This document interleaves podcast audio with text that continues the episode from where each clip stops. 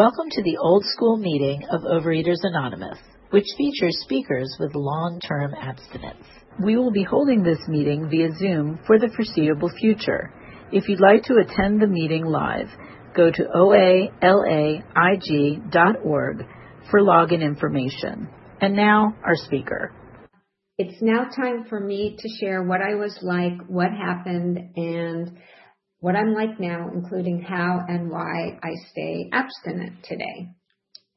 So, um, I've been thinking a lot of, about this because there's so much to say and I don't know where to start. So, or how to get everything in that I wish I could say. Um, but I, I guess I want to start with the fact that I know I'm a compulsive overeater. I'll always be a compulsive overeater and that's the way it is. And I have nothing I can do about it except be abstinent and work the 12 steps um, and be of service. And like I said, I really wish it were different. I would lie if I said I'm so grateful I'm a compulsive overeater and um, thank God I'm a compulsive overeater. I have to tell you, I don't. I thank God that I have a way to live as a compulsive overeater and be happy. Um, and so I am someone who's been an overeater since I was a little, little girl. I was an obese child starting at the age of three or four. And it's relevant because my physical self is very much tied in with being a compulsive overeater. Like I, like my body was like a prison and I was trapped in it. And only if I could get out of this body, I could be free. And my dream was to get out of this body. And only if I could only have that girl's body or that girl's body, I could be free. And I hated myself because I couldn't get out. And I wanted to be somebody else. That was a big part of growing up is um, in my personality to be a chameleon because if I, I thought if I ate like you, ate like you, like my mom, I could be thin like my mom. Or if I did what you did, I could look like you and get out of me. So I, I thought if there was some magic I could do about eating the right thing or being the right person, I would be free. Um, and I grew up being told as an obese little girl that I had big bones and I was meant to be overweight. And that was what my future was going to be. And little boys didn't like fat little girls or it wasn't men don't like fat women because I was so young, but basically there was this hopelessness that I grew up with, that I was fat and ugly and I would be alone and not find love in my life. And I have a skin disorder and I had one that also made me repulsive, I felt. So my binging, which I didn't know that's what it was called, by the way. All I know is I was on a diet all my life. And I, I truly mean that, that I was always needing to keep food charts. I was weighed and measured as a little girl. I was given diet pills at the age of seven um, before I could swallow um, pills, and they were mixed in grape juice, you know, stirred around Welch's grape juice, and I had to drink it.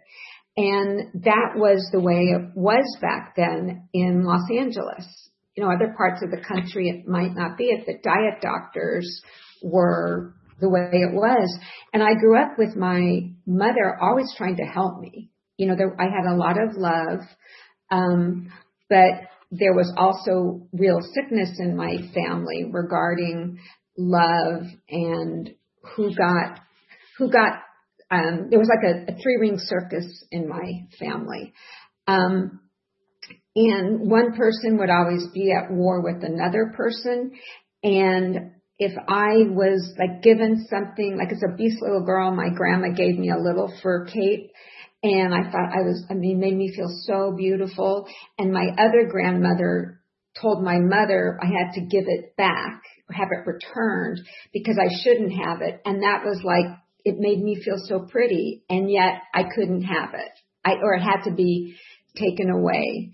Um, and I don't know why that's relevant, but I remember that little fur cape a lot because clothes didn't fit me, but the cape, you know, was so beautiful.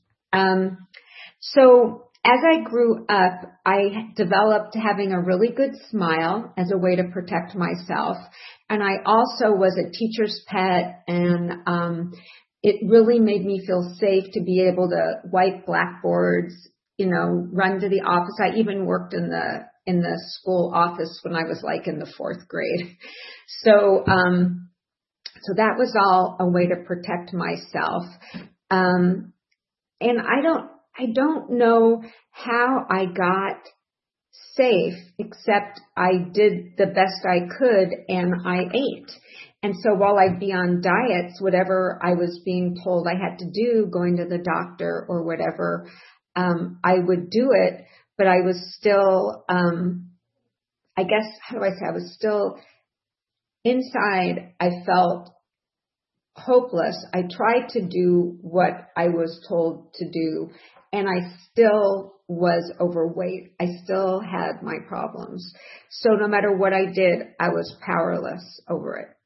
And in my recovery, I do look at my life with decades. I look at like that was the first 10 years of my life I talked to you guys about. The second 10 years of my life um, was even more so trying to copy other people, other pretty girls, and try to do what they did, or smoking cigarettes or drinking? Like, Was there a magic potion I could be thin? If I was a party girl, could I be thin? I'm getting straight A's, could I be thin? I mean, it was always like getting approval, but being thin was a big part of it. And I hate to admit that, but it was, again, um, I couldn't be the best person, the best student.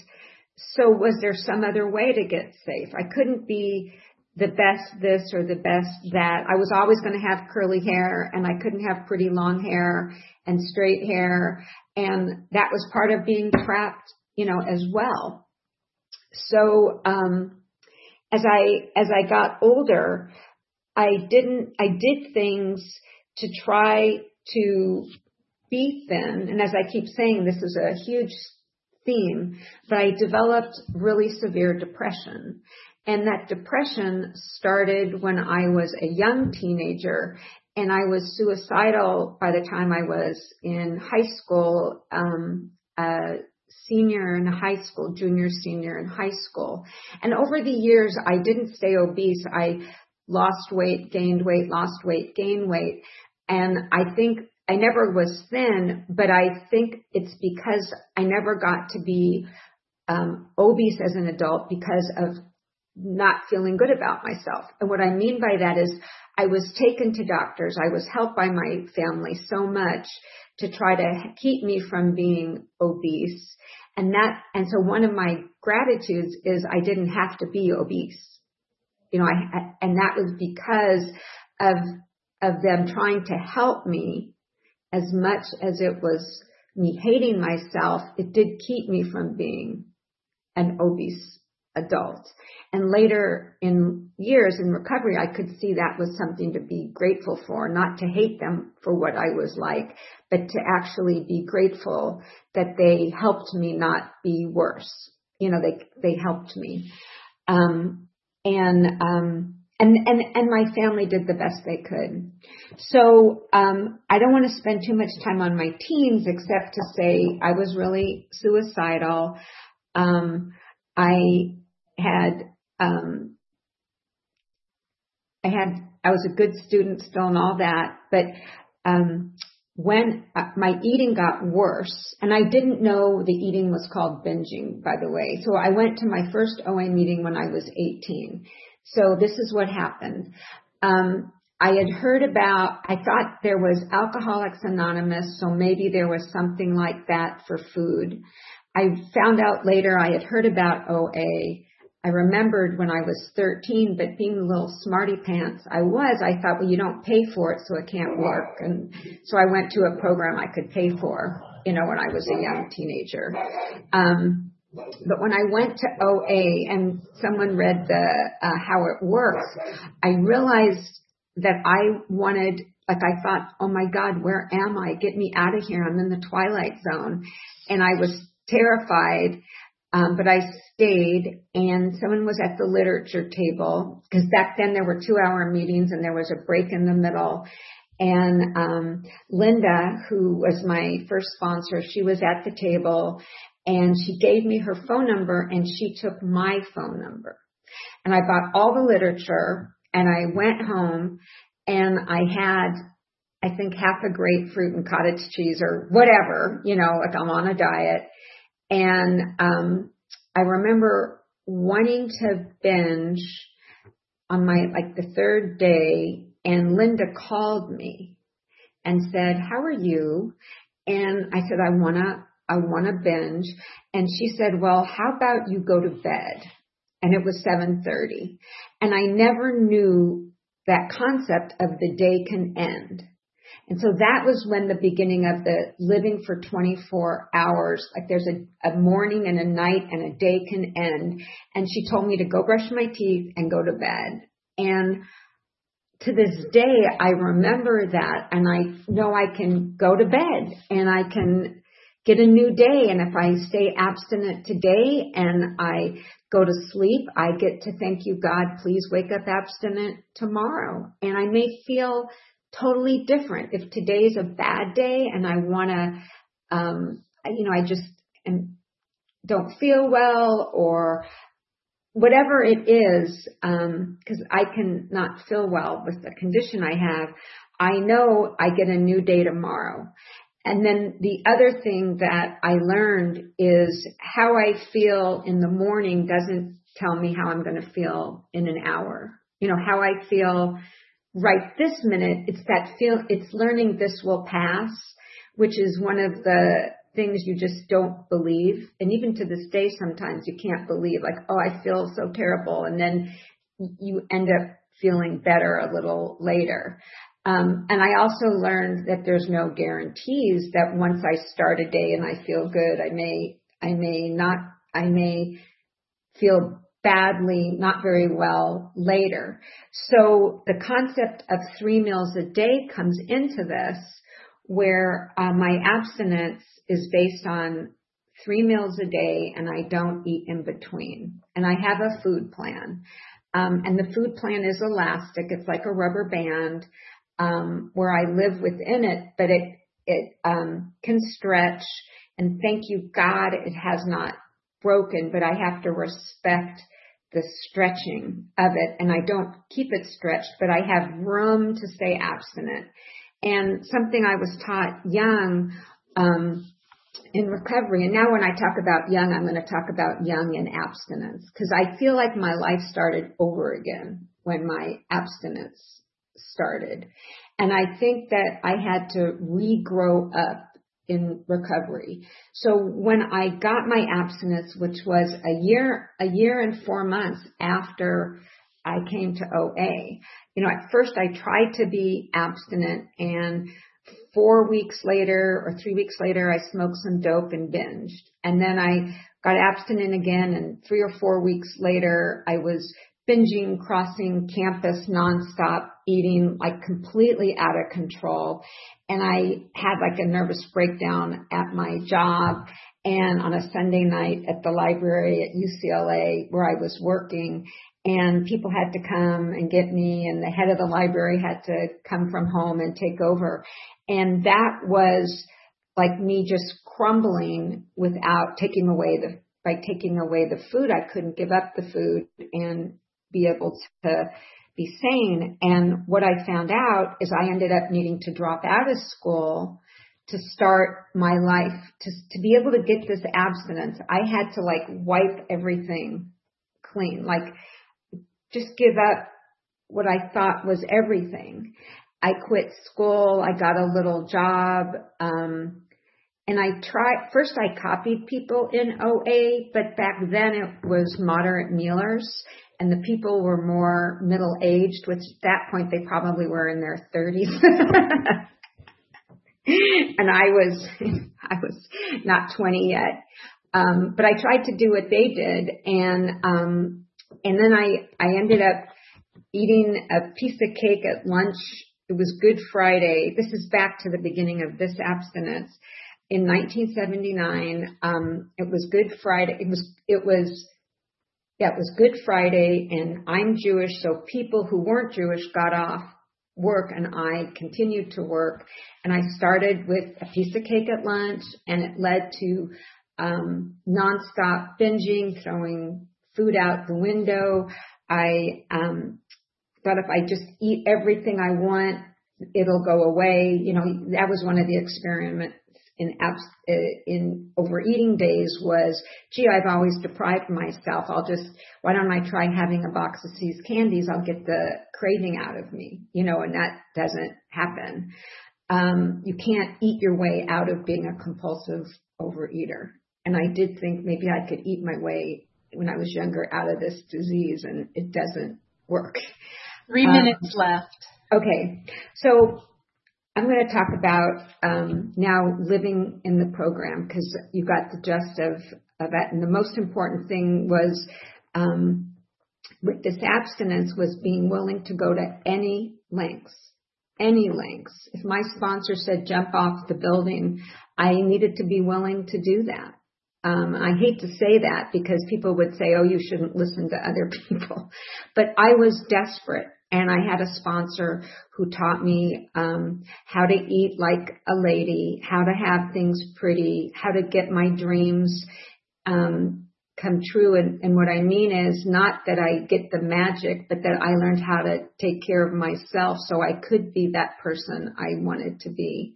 And what I thought I was going to talk about today was a lot more about my physical, um, the connection with my body today and not body image, but it's more the person I am and living in this body. I don't loathe my body. I, I have been betrayed in a way by my brain. I have epilepsy. And so, um, that felt like a betrayal, um, from God. Like, why'd you take that away from me? But what I learned, um, this happened 20 years ago in abstinence, what I learned is the humility that I cannot ride on my own self-will. And, and what I mean by that in relationship to recovery is I had a great education, um, married, children, success, career, um, good life when I was 20 years abstinent. And then I got uh, struck with epilepsy, and it really did feel like getting struck. And what it took me on is a road of humility I didn't know existed. And that was having to live with just who I was, not based on my brain. And I, I still had to be a compulsive overeater, stay abstinent. Um, but I had to be willing, kicking and screaming and fighting and desperate to how to live with the way it was today, or the way, and it still is. And um, I won't go into details except the program saved my life in that the concept of three meals a day works with me having to take my medicine that keeps me alive three times a day. And so I learned how to do morning to breakfast to lunch, lunch to dinner, dinner to bed. And that's how I live with my epilepsy. I take my medicine in the morning. I take my medicine in the early afternoon. I take my medicine at night. And because of recovery, I can live with my condition. Um, I think, do I have one minute left, Laura? Oh, it's time. Okay, I just, I'm going to just take one more minute. Um, just to say that um, I think it's really critical that that I say I cannot be abstinent alone. That I, I believe we have to be abstinent together. A compulsive overeater alone does not work. I can, it's like one alone, I'm too weak, but two of us, there's God or higher power. And I do live that way. I live with other recovering compulsive overeaters in my life every day. And what you do matters. You being abstinent keeps me alive. And I just wanted to um, stop with that and open it up for sharing. Thank you so much.